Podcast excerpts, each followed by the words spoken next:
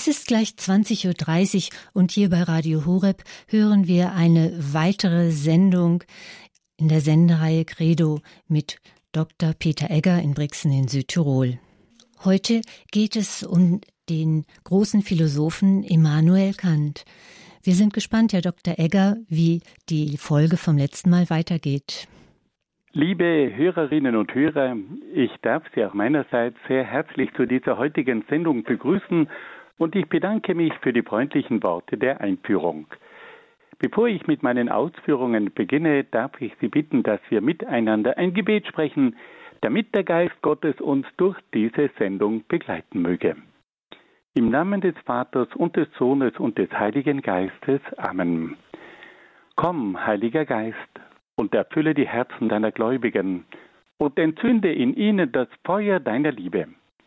Sende aus deinen Geist und alles wird neu geschaffen und du wirst das Angesicht der Erde erneuern. Dann wenden wir uns an die Mutter Gottes und bitten sie um ihr fürbittendes Gebet.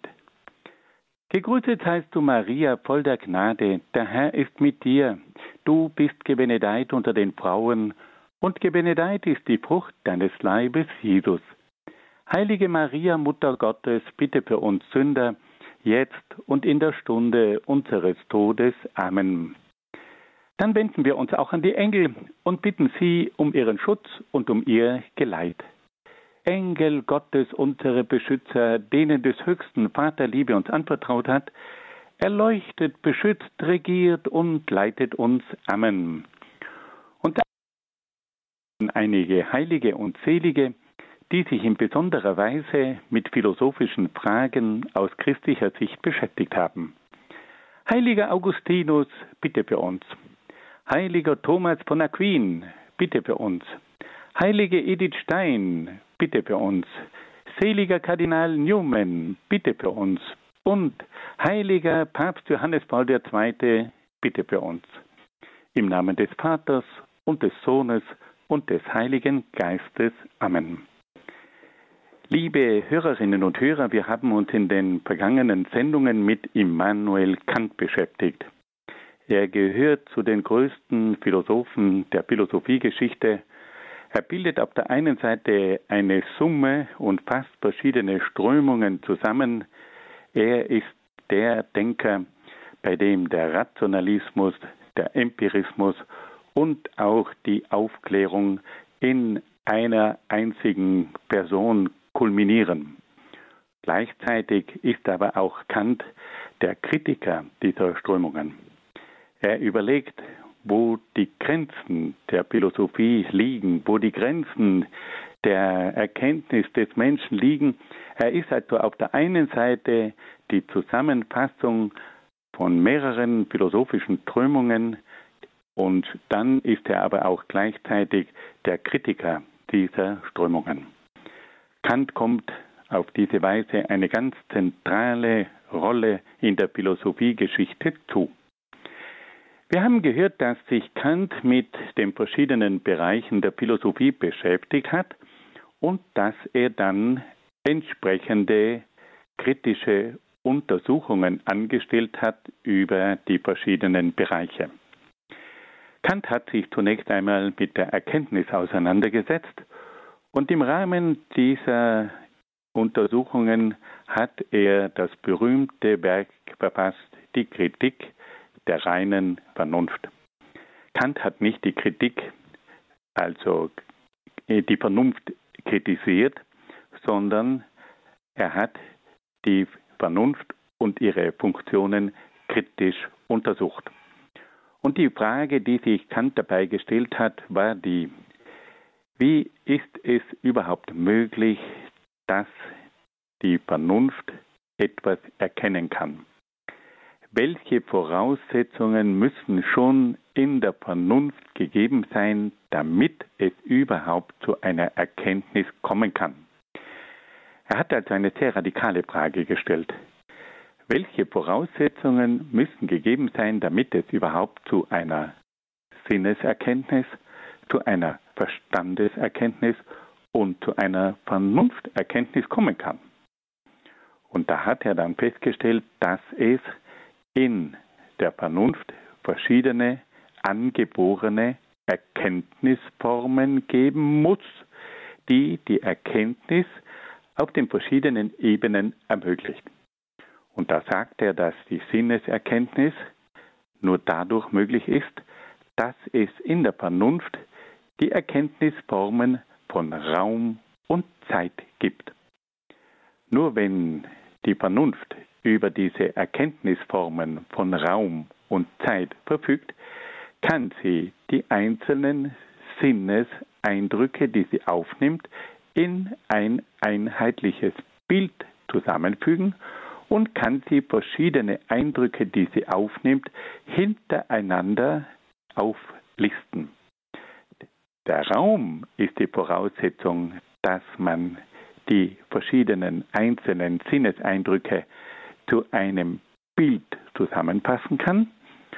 Und die Zeit ist die Voraussetzung, dass man verschiedene Sinneseindrücke, die man aufnimmt, hintereinander stellen kann. Wenn wir also verschiedene Eindrücke von einem Bild aufnehmen, dann brauchen wir den Raum, damit wir uns ein solches Bild vorstellen können. Wenn wir eine Melodie hören wollen, dann haben wir verschiedene Eindrücke, wir nehmen verschiedene Töne wahr, aber damit aus den Tönen eine Melodie entstehen kann, braucht es die Zeit, damit wir die einzelnen Töne hintereinander stellen können und auf diese Art und Weise wird dann aus einzelnen Tönen schließlich eine Melodie. Also die Sinneserkenntnis setzt die Erkenntnisformen von Raum und Zeit voraus. Dann stellt sich Kant die Frage, ja, aber wie geht denn das mit der Verstandeserkenntnis?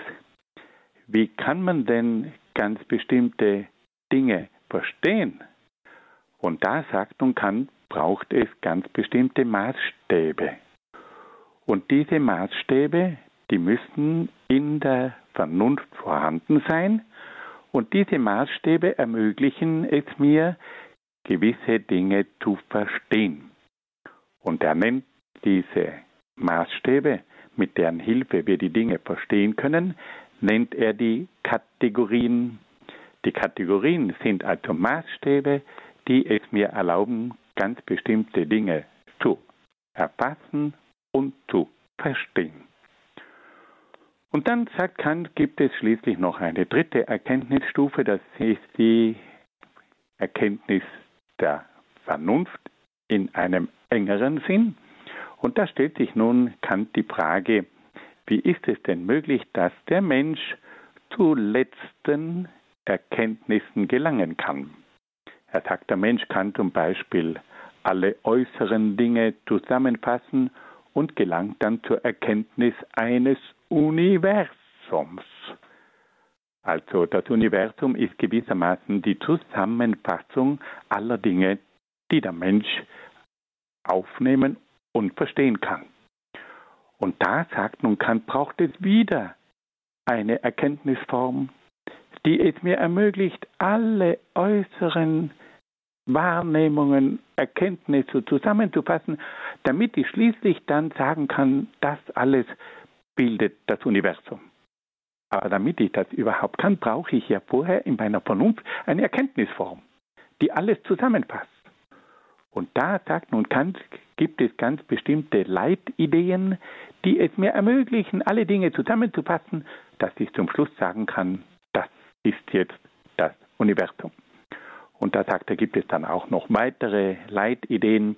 Eine weitere Leitidee ist die der Psyche, die psychische Leitidee, die ermöglicht mir, alle inneren Wahrnehmungen, Erkenntnisse und so weiter zusammenzufassen. Und dann sagt er, gibt es schließlich noch eine Leitidee, die auf das Absolute hin ausgerichtet ist. Und auf diese Art und Weise kann ich mit Hilfe von dieser Erkenntnisform auch das Absolute erfassen. Also Kant sagt, auf der obersten äh, Erkenntnisebene, auf der Vernunftebene, kann ich dann mit Hilfe von diesen angeborenen Erkenntnisformen des Universums der Psyche und des Absoluten verschiedenste Bereiche zu einer letzten Einheit zusammenfügen. Fassen wir das noch einmal zusammen. Also die Kritik der reinen Vernunft stellt sich die Frage, wie ist denn der Mensch überhaupt imstande, eine gewisse Sinneserkenntnis zu gewinnen? Und da sagt Kant, da braucht es die Voraussetzung der Erkenntnisformen von Raum und Zeit. Dann sagt er, wie ist es denn möglich, dass der Verstand ganz bestimmte Dinge erkennen kann, dass der Verstand zu ganz bestimmten Verstandesurteilen kommt. Und da sagt Kant, da braucht es auch wieder bestimmte Voraussetzungen und dazu braucht es die Maßstäbe der Kategorien. Und dann, sagt Kant, hat der Mensch auch noch die Fähigkeit, gewisse Dinge zu einer letzten Einheit zusammenzufügen, zu einer letzten Einheit zu gelangen. Er ist imstande, die Dinge in das Universum zusammenzufassen, in den gesamten Prozess der Psyche zusammenzufassen und er kann letztlich denken bis in das Absolute, bis zum Absoluten. Und da braucht es wieder drei Voraussetzungen. Da braucht es die Leitidee des Universums, die kosmische Idee. Dann braucht es die Leitidee der Psyche, die alle seelischen Vorgänge zusammenfasst. Und dann braucht es noch die Leitidee des Absoluten, die letztlich alles bis zum Absoluten hin erfasst und zusammenfasst. Das ist also die Kritik der reinen Vernunft. Dann haben wir das letzte Mal noch gehört, dass sich Immanuel Kant auch mit der Frage nach der Moral auseinandergesetzt hat. Und da hat er sich die Frage gestellt, ja, wie kann denn der Mensch überhaupt zu moralischen Urteilen kommen? Wie ist es denn möglich, dass der Mensch imstande ist, allgemein gültige moralische Urteile zu fällen?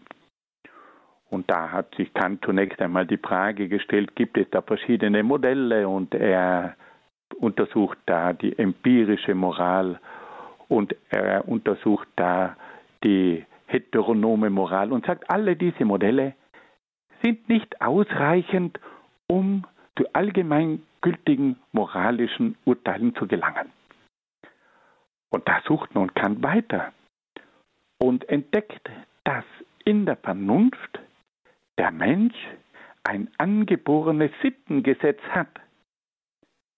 Er sagt, jedem Menschen ist ein Sittenbewusstsein angeboren. Er hat ein Gewissen. Und dieses Gewissen ist jedem Menschen angeboren. Und aufgrund dieses angeborenen Sittengesetzes ist es möglich, dass alle Menschen letztlich zu einer allgemeingültigen Moral kommen. Wir haben also gehört, wie Kant dieses Sittengesetz dann auch näher beschreibt. Er nennt dieses Sittengesetz, das dem Menschen ganz klar sagt, was er moralisch zu tun hat, den kategorischen Imperativ. Das ist also ein unbedingter sittlicher Befehl, der den Menschen dazu verpflichtet, unbedingt so zu handeln. Kant sagt dann aber, dass es nicht ausreicht, nur ein Gewissen zu haben. Er sagt, da braucht es noch so bestimmte weitere Voraussetzungen. Und da formuliert er nun die drei berühmten Postulate. Bei den Postulaten handelt es sich um Forderungen, um Voraussetzungen, die gegeben sein müssen, damit die Moral überhaupt möglich ist. Und da nennt er nun drei solcher Voraussetzungen. Er sagt, die erste Voraussetzung, dass wir von Moral reden können, ist die Freiheit. Aber, sagt Kant, diese Freiheit ist gar nicht so leicht zu beweisen. Er sagt, es muss die Freiheit geben, weil ohne Freiheit hätte es ja keinen Sinn, von Moral zu reden. Wenn es keine Freiheit gibt, kann ich nicht sagen, du hast moralisch gehandelt. Wenn ich gezwungen werde, in einem gewissen Sinn zu handeln, dann kann ich nicht sagen, das war gut oder böse, weil du bist ja gezwungen worden. Also müssen wir die Freiheit voraussetzen. Ja, aber wie können wir denn feststellen, ob es überhaupt eine Freiheit gibt? Und da sagt nun Kant, Die Freiheit zeigt sich darin, dass der Mensch offensichtlich die Möglichkeit hat, sich für das eine und auch für das andere ent zu entscheiden. Er ist imstande zu wählen. Dann kann der Mensch auch gegen den kategorischen Imperativ stellen. Er spürt in seinem Gewissen drinnen, dass er etwas tun sollte. Aber er ist imstande, sich auch gegen das Gewissen zu verhalten. Er kann diesen kategorischen Imperativ auch beiseite schieben und gewisse Gebote übertreten. Und diese Tatsache, dass der Mensch imstande ist, Gebote zu übertreten, sich gegen das Gewissen zu entscheiden, zeigt, dass er frei ist. Er ist nicht gezwungen, dem Gewissen zu folgen. Er kann auch den Aufruf des Gewissens ignorieren und übertreten. Und diese Möglichkeit, dass er sich gegen das Gewissen entscheiden kann, ist ein Beweis dafür, dass es Freiheit gibt. Und dann sagt Kant auch noch, die Tatsache, dass der Mensch eine Entscheidung bereuen kann, ist ein Hinweis dafür, dass er anders hätte handeln können. Und wenn er anders hätte handeln können, dann war er frei. Weil bereuen kann ich nur etwas, wenn ich etwas anders hätte machen können. Sonst hat die Reue ja keinen Sinn. Und so sagt Kant, gibt es also drei Hinweise dafür, dass der Mensch tatsächlich über Freiheit verfügt. Er hat die Möglichkeit zu wählen, er hat die Möglichkeit, sich gegen das Gewissen zu entscheiden und er kennt auch das Phänomen der Reue. Das sind nach Kant drei Hinweise dafür, dass es die Freiheit gibt. Gut. Dann sagt Kant, damit die Moral funktioniert, brauchen wir aber noch etwas anderes. Da wir ja in diesem Leben nie imstande sind, den kategorischen Imperativ und seine Forderungen wirklich ganz zu erfüllen, müssen wir davon ausgehen, dass es noch ein Leben nach dem Tod gibt. Und dass wir die Möglichkeit haben, den kategorischen Imperativ in einem späteren Leben nach dem Tod zu erfüllen. Und so sagt Kant, müssen wir annehmen, dass es ein Leben nach dem Tod gibt. Weil sonst können wir ja niemals die ganze Moral erfüllen. All unser moralisches Handeln hier in dieser Welt ist immer unvollkommen. Und deswegen muss es ein Leben nach dem Tod geben, damit wir dort dann die Möglichkeit haben, bis zu einer vollkommenen Erfüllung des kategorischen Imperativs zu gelangen. Und dann sagt Kant, brauchen wir noch ein drittes Postulat, eine dritte Voraussetzung. Er sagt, wenn diese Moral funktionieren soll, dann muss es doch schließlich einmal eine Rechenschaft geben über diese Moral. Weil wir können ja immer wieder feststellen, dass in dieser Welt nicht die Menschen, die moralisch handeln, das Sagen haben, sondern dass moralisch handelnde Menschen oft unter die Räder gelang, äh, gelangen.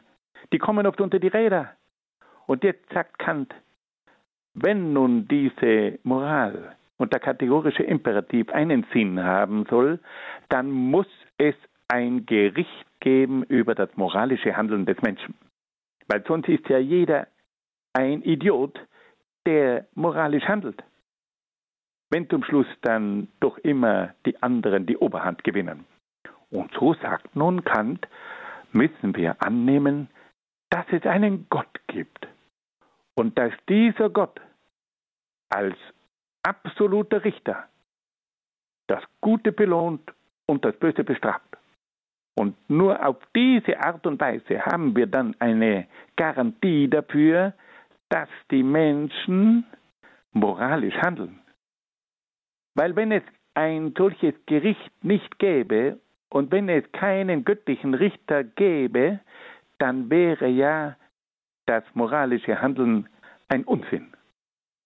Und so sagt nun Kant, müssen wir davon ausgehen, dass jetzt zur Sicherstellung der Moral neben dem kategorischen Imperativ, also neben dem Gewissen, auch noch drei weitere Voraussetzungen braucht, nämlich die Freiheit, dann das Leben nach dem Tod, die Unsterblichkeit der Seele und die Existenz Gottes, der als Richter dann darüber befindet, ob ein Mensch moralisch gehandelt hat oder nicht. Das ist in ganz einfachen Worten der eigentliche Inhalt der Kritik der praktischen Vernunft. Fassen wir das nochmal zusammen. Kant sagt also, kann es eine allgemeingültige Moral geben? Und da sagt Kant, das ist nur dann möglich, wenn es ein Sittengesetz gibt, das alle Menschen verpflichtet. Und Kant stellt fest, dass jeder Mensch in seiner Vernunft ein Sittengesetz hat. Jeder Mensch hat ein Gewissen. Und dieses Gewissen verpflichtet ihn zu einem ganz bestimmten moralischen Verhandeln, Verhalten. Und dieses, diese Verpflichtung ist unbedingt. Das ist ein moralischer Befehl. Und dieses, dieser unbedingte moralische Befehl, den nennt Immanuel Kant den kategorischen Imperativ. Aber dann fügt Kant noch hinzu, dass es drei weitere Voraussetzungen braucht, um die Moral zu garantieren.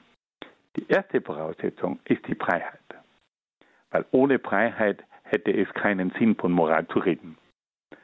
Die zweite Voraussetzung, das zweite Postulat ist die Unsterblichkeit der Seele. Da der Mensch in diesem Leben nie imstande sein wird, den Forderungen des eigenen Gewissens voll zu entsprechen, muss es ein Leben nach dem Tod geben, das es dem Menschen ermöglicht, nach dem Tod zu einer vollkommenen Erfüllung des kategorischen Imperativs zu gelangen. Und die dritte Voraussetzung, das dritte Postulat, ist die Existenz Gottes.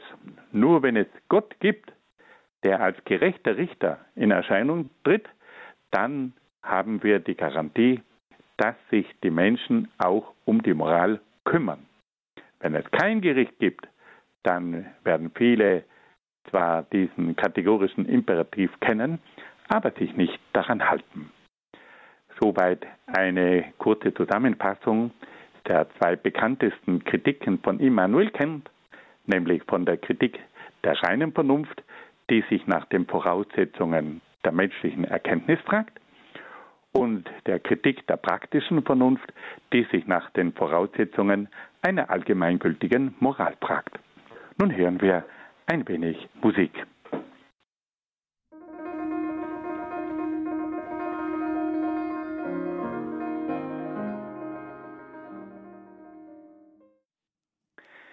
Liebe Hörerinnen und Hörer, Kant wendet sich nun einem weiteren Bereich zu und stellt sich die Frage, wie ist denn der Mensch eigentlich imstande, ästhetische Urteile zu fällen? Wir alle wissen ja, dass wir als Menschen nicht nur die Möglichkeit haben, eine Rose zu sehen, sondern wir haben auch die Möglichkeit zu sagen, diese Rose ist schön. Wir haben also die Fähigkeit, eine Sache nicht nur zu erkennen, sondern wir können sie auch nach ihrer Schönheit oder Hässlichkeit beurteilen. Und nun stellt sich Kant die Frage, ja, wie ist denn das möglich, dass der Mensch also die Dinge auch nach ihrem ästhetischen Sinn beurteilen kann. Und da hat er nun eine eigene weitere Kritik verfasst, das ist die sogenannte Kritik der Urteilskraft. Und in dieser Kritik der Urteilskraft, da geht er der Frage nach, wieso ist der Mensch eigentlich oder wie ist denn der Mensch imstande, etwas nach seiner Schönheit zu beurteilen? Im Grunde genommen geht es bei dieser Kritik der Urteilskraft um die Voraussetzung für das künstlerische Empfinden des Menschen. Und wir alle wissen, dass die Kunst ja etwas Fundamentales ist. Wir alle lieben das Schöne. wohin wir schauen, wir möchten immer das Schöne. Wir möchten ein schönes Haus, wir möchten ein schönes Auto, wir möchten einen schönen, einen schönen Garten, wir möchten eine schöne Frau, wir möchten einen schönen Mann, alles drängt uns hin zur Schönheit. Wie sind wir denn eigentlich befähigt, das Schöne überhaupt erkennen zu können? Was haben wir denn da in unserer Vernunft drinnen, dass wir imstande sind, das Schöne wahrzunehmen und das Schöne zu beurteilen?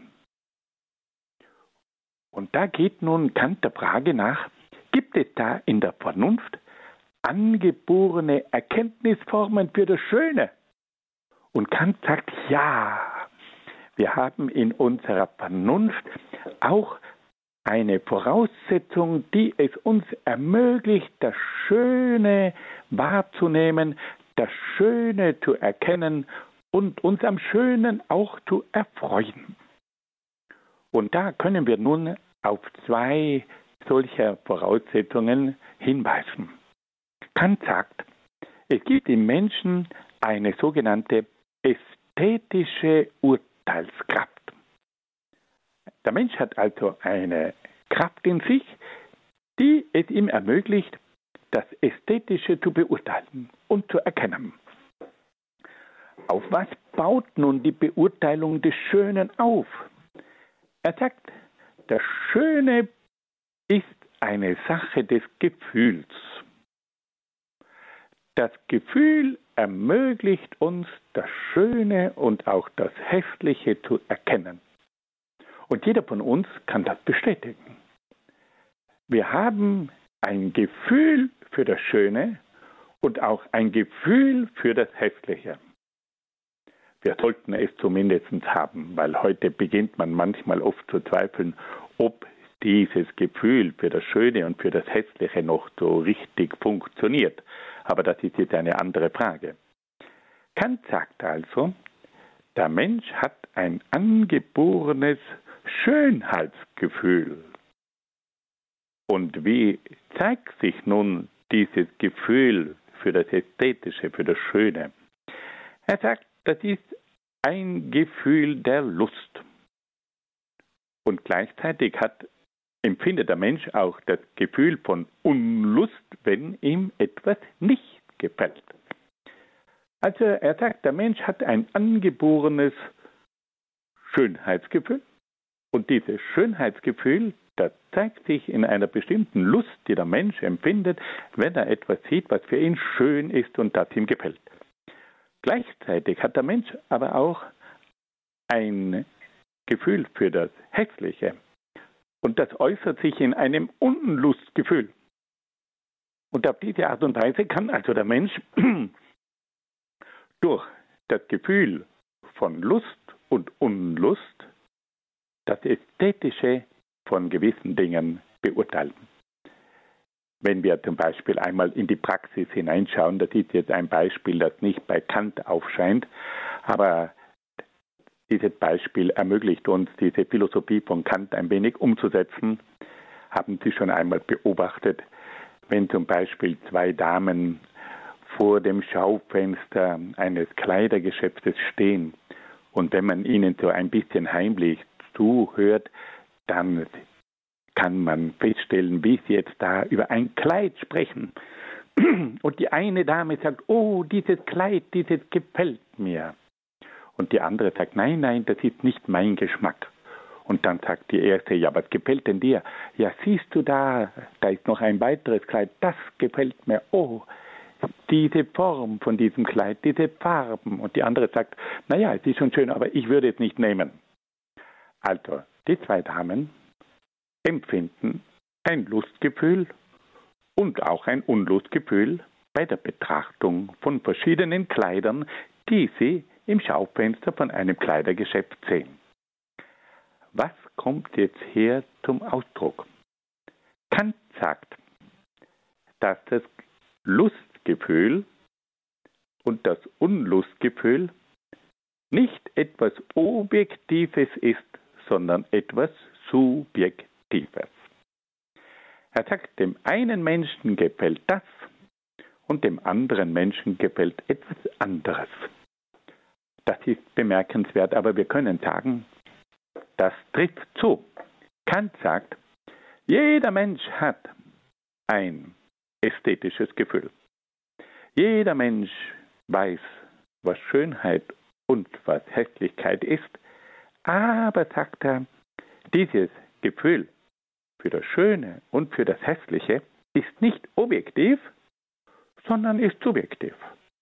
Und das zeigt sich, wenn wir den zwei Damen zuhören, die vor dem Schaufenster von einem Kleidergeschäft stehen und sich darüber unterhalten, welches Kleid ihnen nun gefällt. Die eine entscheidet sich für das eine Kleid, die andere entscheidet sich für ein anderes Kleid. Beide haben ein Schönheitsgefühl. Beide empfinden Lust, wenn sie jetzt ein Kleid sehen von Versace und ein anderes Kleid von einem anderen großen Modeschöpfer. Beide haben das Gefühl für Schönheit, aber dieses Gefühl ist unterschiedlich. Es ist subjektiv.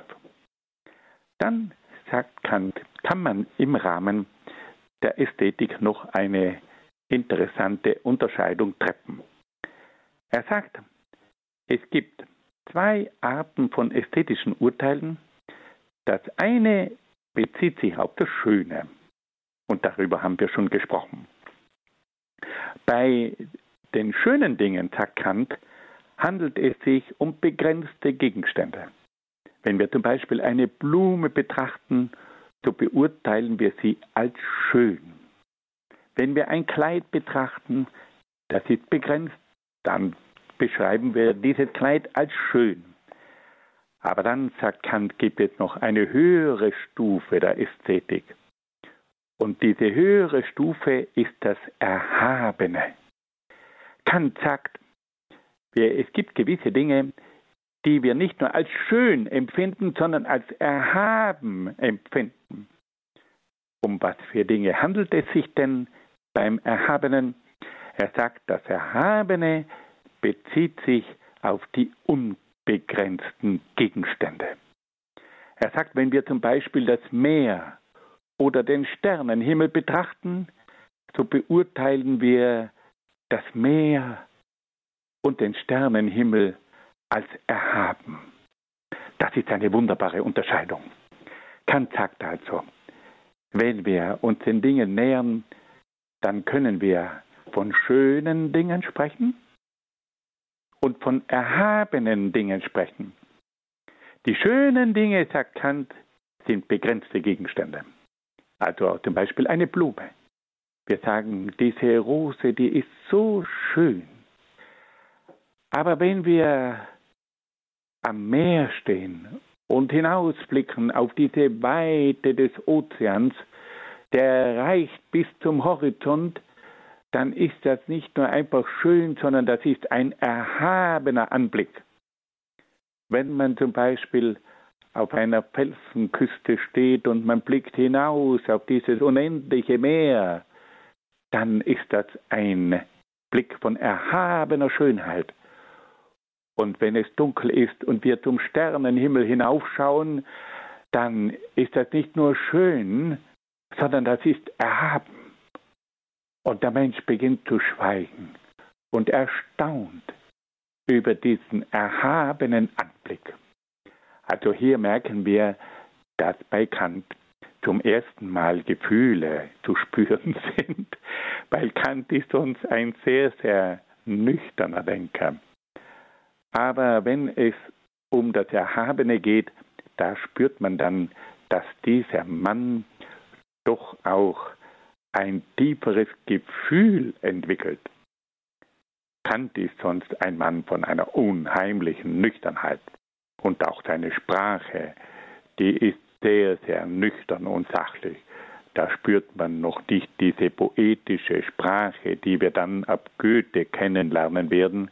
Kant ist also ein bisschen früher dran und deswegen haben wir es hier noch mit einer sehr, sehr trockenen, aber natürlich sehr präzisen Sprache zu tun. Und hier spüren wir so ganz die deutsche Gründlichkeit. wie sie wahrscheinlich bei keinem anderen Denker so deutlich hervortritt wie bei Kant. Aber im Angesicht des Erhabenen, da kommt auch bei diesem nüchternen Denker plötzlich das Gefühl herein. Und das ist gut so, weil es braucht auch in der Philosophie das Gefühl. Es ist nicht nur alles reine Vernunft. Und es ist nicht nur alles praktische Vernunft. Es braucht auch das Gefühl. Fassen wir das noch einmal zusammen. Also Kant stellt sich die Frage, wie ist denn der Mensch eigentlich imstande, die ästhetischen Dinge zu beurteilen? Wie kann denn der Mensch eigentlich äh, sagen, das ist schön, das ist erhaben? Und Kant sagt, da braucht es wieder ganz bestimmte Voraussetzungen in der Vernunft des Menschen. Der Mensch hat ein angeborenes ästhetisches Gefühl. Er hat ein angeborenes Gefühl für das Schöne. Und dieses Gefühl für das Schöne, das äußert sich in einem Lustgefühl. Wenn ich ein schönes Kleid betrachte, dann überkommt mich ein Lustgefühl. Und wenn ich etwas als hässlich empfinde, dann überkommt mich ein Unlustgefühl. Nein, dieses Kleid gefällt mir nicht. Nein, dieses Auto, das würde ich nie wählen. So eine unmögliche Form, diese Karosserie, oh, die schreckt mich ab. Und andere sagen, so ein super Auto, nicht? Und da wird uns bewusst, dass wir alle ein solches ästhetisches Empfinden haben, aber dass dieses Empfinden subjektiv ist. Und dann unterscheidet Kant auch noch zwischen dem Schönen, und da meint er nun begrenzte Gegenstände, und dem Erhabenen. Und dabei denkt er an unbegrenzte Gegenstände. Und da zitiert er auch zwei ganz konkrete Beispiele. Das Meer und den Sternenhimmel. Das Meer ist von erhabener Schönheit. Und auch der Sternenhimmel ist erhaben und einzigartig und wunderschön. Ja, nun hören wir wieder ein wenig Musik.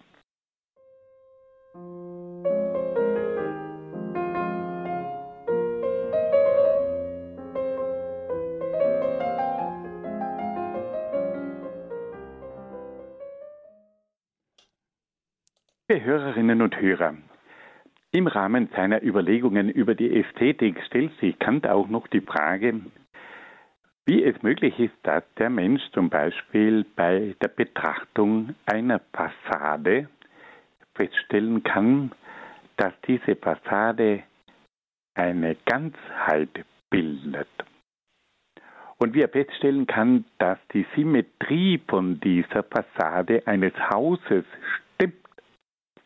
Wie ist denn der Mensch eigentlich imstande, sozusagen Dinge auf ihre Ganzheitlichkeit hin zu beurteilen. Der Mensch kann zum Beispiel feststellen, dass bei einer Fassade die Fenster alle in einer symmetrischen Weise angeordnet sind. Es gibt eine obere Reihe von Fenstern, es gibt eine untere Reihe von Fenstern und diese Fenster haben alle einen ganz bestimmten Abstand und so weiter und bilden eine wunderbare Symmetrie. Diese Fassade ist also einheitlich und ganzheitlich. Wie ist denn das möglich? Und da sagt nun Kant, dass der Mensch ein weiteres angeborenes Gefühl hat, um diese Symmetrie wahrnehmen zu können.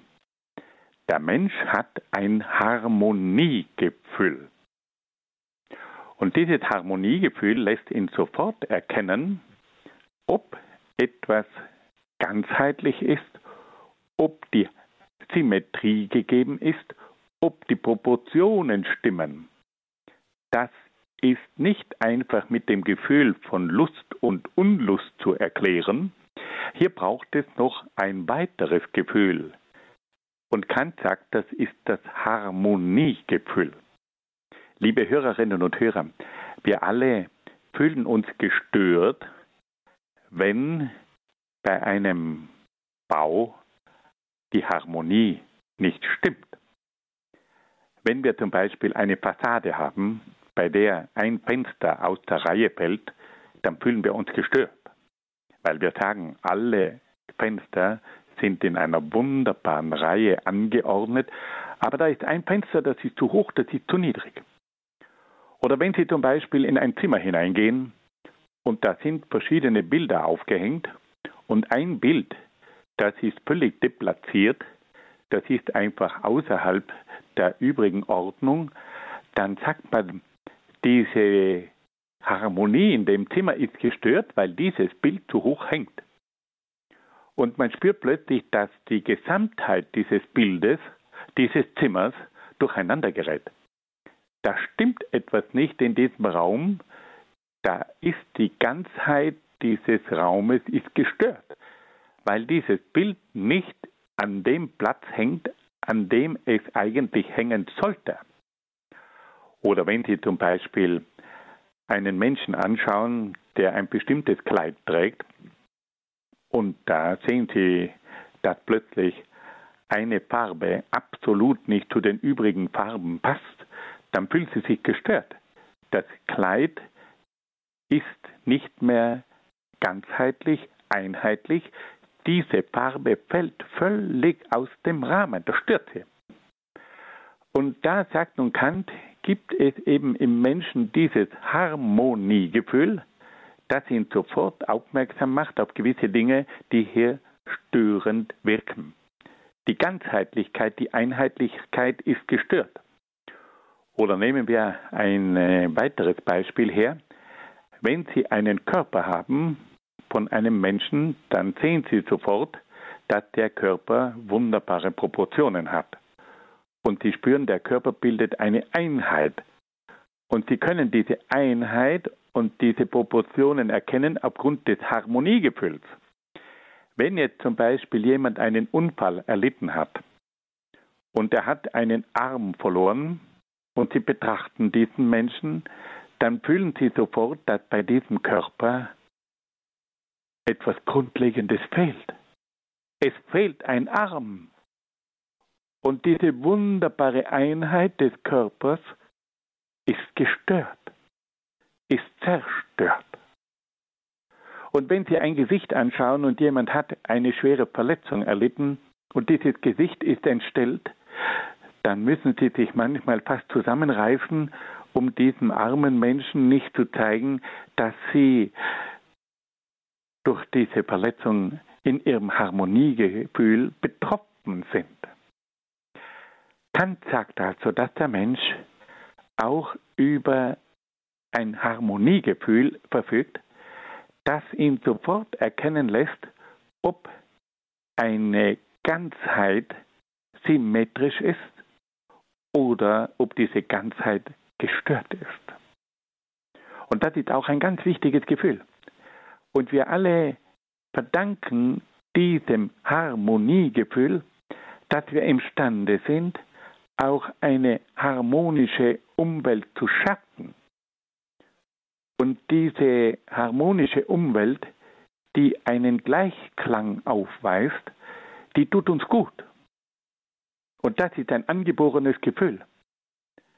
Aber wir müssen hier schon leider auch feststellen, dass gerade dieses Gefühl, das für Immanuel Kant so wichtig ist, in der heutigen Zeit kräftig durcheinander geraten ist. Wir werden heute von einer verrückten Mode mit Disharmonie beglückt.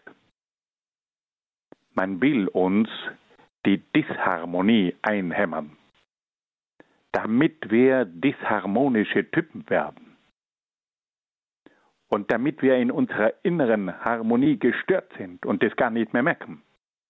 Wir stellen auch fest, dass wir in der Architektur auf derartig unharmonische Dinge vor uns haben, dass wir mit diesen Dingen ständig bombardiert werden. Und das stört uns. Aber da wird uns ständig von sogenannten Experten vermittelt, dass das jetzt das Neue sei. Und weil es neu ist, ist es immer auch schon gut. Die berühmte Modernity. Modernity ist gleich gut. Lieber Freund, denk an Kant. Und denk daran, dass dieser große Denker uns gesagt hat, dass der Mensch ein angeborenes Harmoniegefühl hat Und lassen wir uns dieses Gefühl von niemandem nehmen. Immanuel Kant ist hier unser großer Lehrer. Und er sagt, der Mensch ist ausgestattet mit einem Gefühl für das Schöne. Mit einem Gefühl für das Erhabene. Mit einem Gefühl für Harmonie. Und das ist für unser äußeres Leben, aber auch für unser inneres Leben von entscheidender Bedeutung. Kant schaut hinein in unsere Zeit und erinnert uns daran, dass wir zum Schönen, zum Erhabenen und zum Harmonischen berufen sind. Und dass unser ganzes menschliches Leben ganz wesentlich davon abhängt. Lieber Immanuel, schau auf dein Volk, damit es das Harmoniegefühl und das Schönheitsgefühl nicht verliert.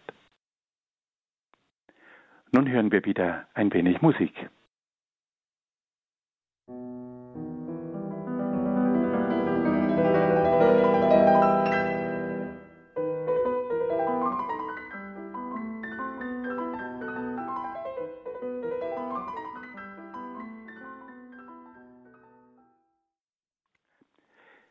Ja, liebe Hörerinnen und Hörer, wir wollen uns nun nach diesen drei großen Kritiken, der Kritik der reinen Vernunft, die sich mit der Erkenntnis befasst hat, und der Kritik der praktischen Vernunft, die sich mit der Moral auseinandergesetzt hat, und dann mit der, nach der Kritik der Urteilskraft, die sich der Frage nach dem Schönen gewidmet hat, nun einem weiteren ganz wichtigen Bereich zuwenden, den wir in einer ganz knappen Form vorstellen wollen.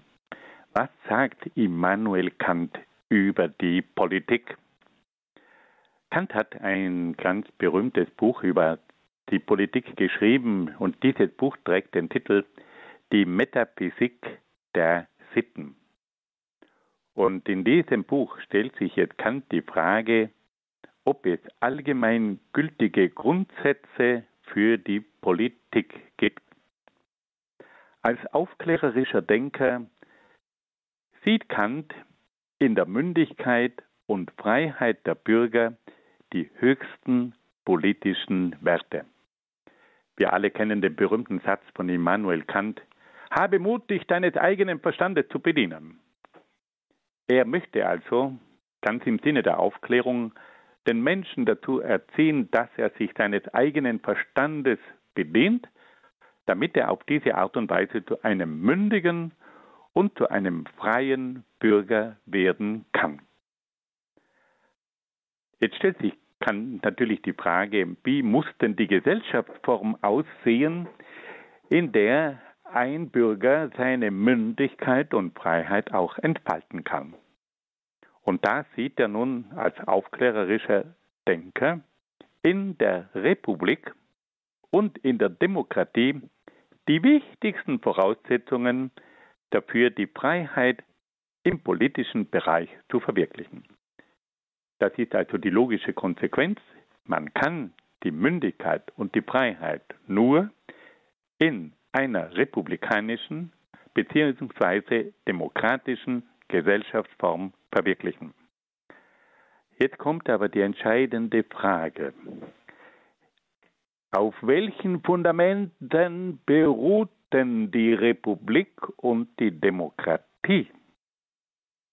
Und wie kann man denn sicherstellen, dass die Freiheit auch tatsächlich funktioniert? Und da gibt uns Kant einige ganz grundlegende Antworten.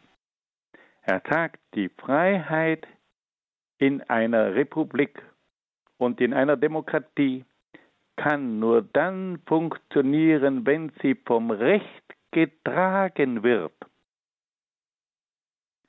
Ein Gemeinwesen kann nur dann gedeihen, wenn die Freiheit der Privatpersonen, der Bürger, der Staaten und der Völker von Gesetzen geregelt werden. Also das ist die Voraussetzung. Er sagt, es gibt keine schrankenlose Freiheit. Es gibt keine willkürliche Freiheit. Die Freiheit funktioniert nur dann, wenn sie von Gesetzen geregelt wird.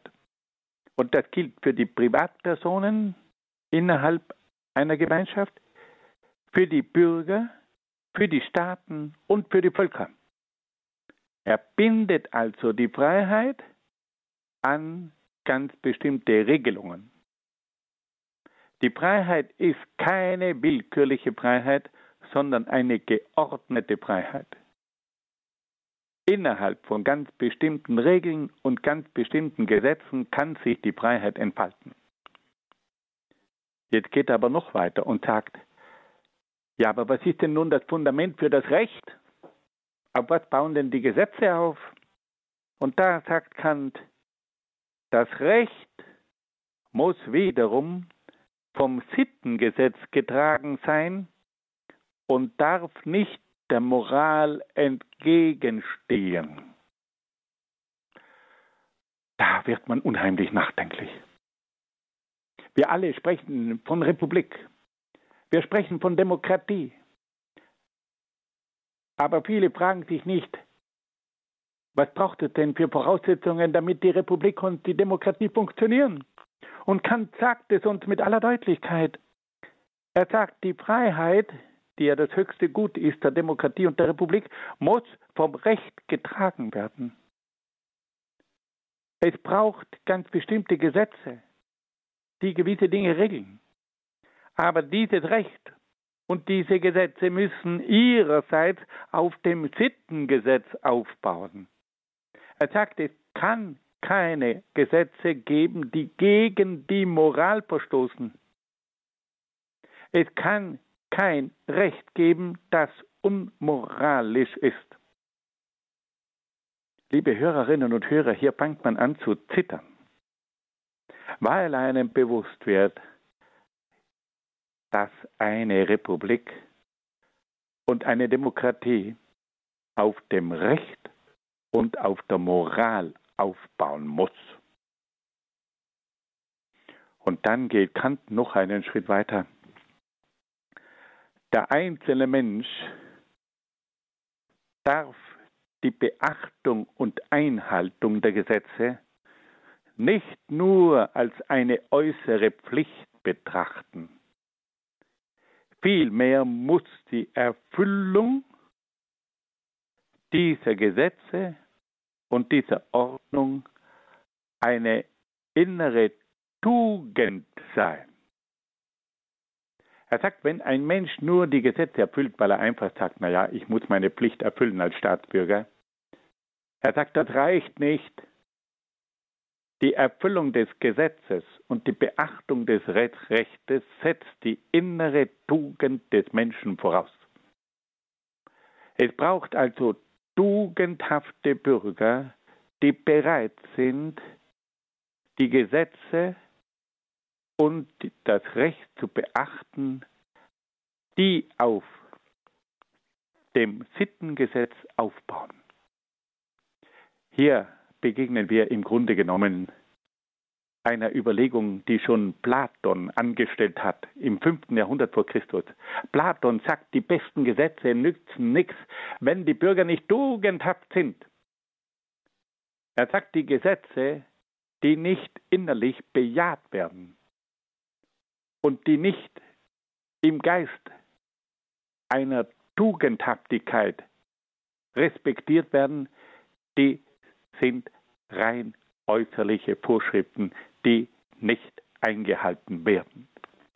Liebe Freunde, hier gibt uns Kant wieder einmal unheimlich viel zum Nachdenken. Kant will einen freien und mündigen Menschen. Und er sagt, damit dieser Mensch frei und mündig sein kann, brauchen wir die Gesellschaftsform der Republik und der Demokratie. Aber er geht dann tiefer und sagt, die Republik und die Demokratie können nur funktionieren, wenn sie vom Recht getragen werden. Und das Recht hat nur dann Bestand, wenn es auf der Moral aufbaut. Und die Einhaltung dieser Gesetze ist nur dann möglich, wenn Bürger das nicht nur als eine lästige Pflicht empfinden, sondern wenn sie es aus innerer Tugendhaftigkeit heraus tun. Da wird man so unheimlich nachdenklich. Und Immanuel Kant steht vor uns als einer unserer größten Denker und sagt, liebe Freunde, eure Freiheit nützt euch nichts und eure Demokratie geht zugrunde, wenn ihr euch nicht an das Recht haltet und wenn dieses Recht nicht auf der Moral aufbaut. Und wie vieles ist denn in unserer heutigen Gesellschaft im Sinne des Rechtes oft nicht mehr ein wahres Recht? Und wie vieles ist denn in unserer heutigen Gesellschaft möglich, das nicht mehr mit der Moral übereinstimmt? Und wie vieles ist denn nicht mehr von der Tugend getragen? Wann sprechen wir überhaupt von Tugend? Das ist ja ein verpöntes Wort. Wann wird in unserem Bildungssystem noch von Tugend gesprochen? Das Wort Tugend geht zurück auf das Wort tauglich. Eine tugendhafte Haltung ist eine Haltung, die etwas taugt, die etwas trägt, die etwas ermöglicht. Das ist Tugend. Aber von dem hören wir nie was. Also hier gibt uns Kant einige Vorgaben. Er sagt, es braucht eine Freiheit, die auf dem Recht und auf der Moral aufbaut. Und diese Freiheit erfordert die Tugendhaftigkeit des Menschen. Das wollen wir mitnehmen. Das gilt für alle Zeiten. Kant ist ein zeitloser Denker. Und er selber baut auf großen Denkern der Antike auf. Das sind die Überlegungen, die wir schon bei Platon hören. Diese Überlegungen gibt es auch bei Cicero. Das sind klassische Denker. Klassische Denker sind zeitlose Denker.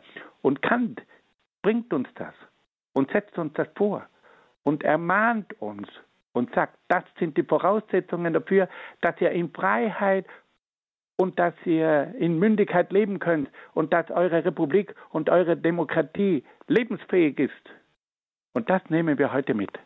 Liebe Hörerinnen und Hörer, ich danke Ihnen ganz herzlich für Ihre Aufmerksamkeit und ich wünsche Ihnen alles Gute und Gottes besonderen Segen. Herzlichen Dank an Herrn Dr. Peter Egger in Brixen in Südtirol für seine Erläuterungen und verständnisvollen Erklärungen zu den Gedanken des Philosophen Immanuel Kant. Bewahren wir uns, dass das Gesetz nicht der Moral entgegenstehen darf und dass wir unsere Mündigkeit und Freiheit auch immer gebührend verteidigen. Diese Folge des Grundkurses Philosophie vom heutigen 28. Juli ist über den CD-Dienst von Radio Horeb zu beziehen.